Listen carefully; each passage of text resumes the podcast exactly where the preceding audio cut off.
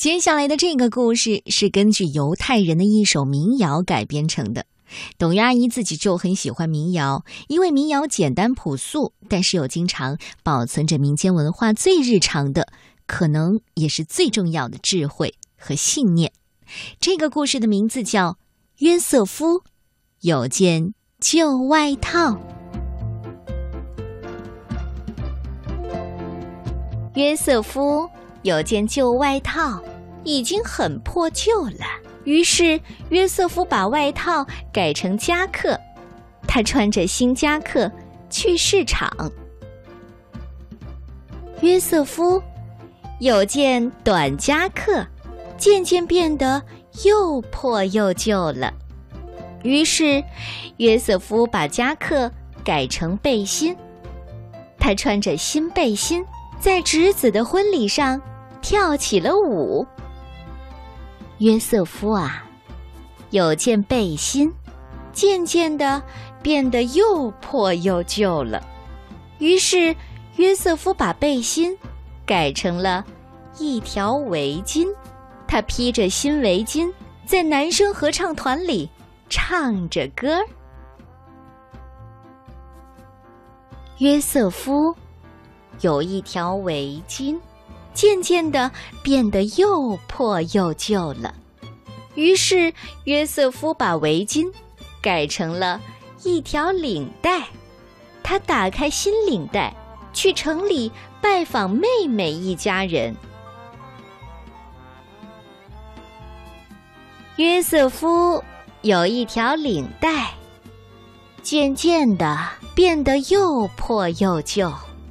于是，约瑟夫把领带改成了一条手帕。他把新的手帕围在胸前，再喝一杯热乎乎的柠檬茶。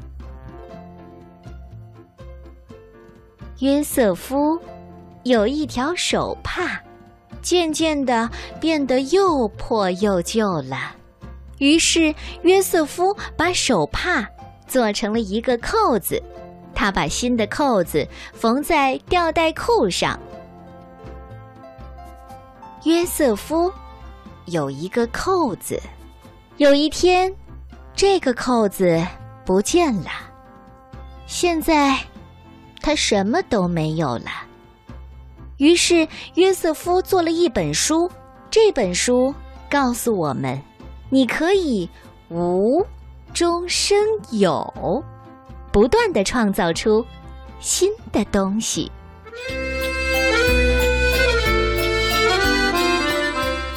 说到约瑟夫有件旧外套，就不得不提“爷爷一定有办法”这个故事。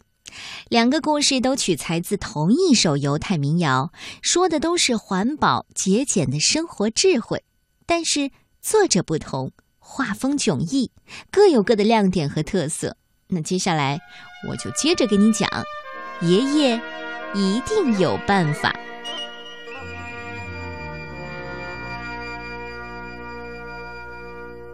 约瑟还是娃娃的时候，爷爷为他缝了一条奇妙的毯子，毯子又舒服又保暖，还可以把噩梦赶跑。不过，约瑟渐渐长大了，毯子也就变得老旧了。有一天，妈妈对他说：“嘿，看看你的毯子吧，又破又旧，好难看呢，真想把它给丢了。”可约瑟说：“爷爷一定有办法。”爷爷拿起了毯子，翻过来又翻过去。嗯，让我想想。爷爷拿起剪刀，开始咔哧咔哧的剪，再用针飞快的缝进缝出，缝进缝出。这块料子还够做一件奇妙的外套。于是约瑟就穿上了这件奇妙的外套，开心的跑出去玩了。不过，约瑟渐渐长大了。奇妙的外套也变得老旧了。有一天，妈妈对他说：“约瑟，你看看你的外套，缩水了，哎，变小了，一点都不合身了，真该把它丢了。”可约瑟说：“爷爷一定有办法。”爷爷拿起了外套，翻过来又翻过去。嗯，让我想想。爷爷拿起剪刀，开始嘎吱嘎吱、嘎吱嘎吱的剪，再用针飞快地缝进缝出，缝进缝出。爷爷说：“这块料子还够做一件奇妙的背心儿。”第二天，约瑟果然穿着这件奇妙的背心儿上学去了。不过，约瑟又长大了，奇妙的背心儿也变得老旧了。有一天，妈妈又说：“约瑟，你看看你的背心，上面沾了胶，又沾着颜料，真该把它给丢了。”可约瑟说：“爷爷一定有办法。”爷爷拿起了背心儿。翻过来又翻过去，嗯，让我想想。爷爷拿起剪刀，开始嘎吱嘎吱、嘎吱嘎吱的剪，再用针飞快的缝进缝出，缝进缝出。爷爷说：“这块料子还够做一条奇妙的领带。”每个星期五，约瑟都带着这条奇妙的领带去爷爷奶奶家。不过，约瑟又渐渐的长大了，奇妙的领带也变得老旧了。有一天，妈妈又对他说：“约瑟，你看看，看看你的领带，沾到了汤，脏了一大块，弄得它都变形了。咱们把它丢了吧。”可约瑟又说：“爷爷一定有办法。”爷爷拿起了领带，翻过来又翻过去。嗯，让我想想办法。爷爷拿起剪刀，开始嘎吱嘎吱、嘎吱嘎吱的剪，再用针飞快的缝进缝出，缝进缝出。爷爷说：“这块料子。”还够做一块奇妙的手帕，对，约瑟收集的小石头就用这块奇妙的手帕包得好好的。不过，约瑟渐渐长大了，奇妙的手帕也变得老旧了。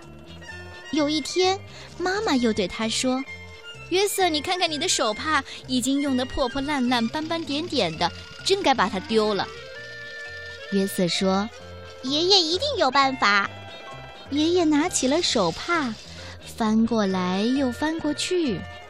嗯，我再想想。爷爷拿起剪刀，开始嘎吱嘎吱的剪，再用针飞快地缝进缝出，缝进缝出。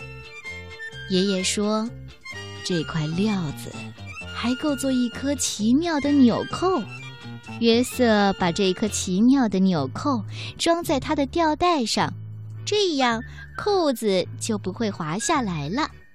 有一天，妈妈对他说：“约瑟，你的纽扣呢？”约瑟一看，纽扣不见了。他找遍了所有的地方，就是找不到纽扣。约瑟跑到爷爷家，约瑟嚷着：“我的纽扣，我的奇妙的纽扣不见了！”约瑟妈妈也跟着跑来说：“约瑟，听我说，那颗纽扣没有了，不在了，消失了。哪怕是爷爷也没有办法，因为爷爷不能无中生有啊。”爷爷难过的摇摇头说：“约瑟啊，你妈妈说的没有错。”第二天，约瑟上学去了。约瑟拿起笔来，在纸上刷刷刷的写着。他说：“这些材料还够我写成一个奇妙的故事。小朋友们，你喜欢我这个故事吗？爷爷一定有办法。”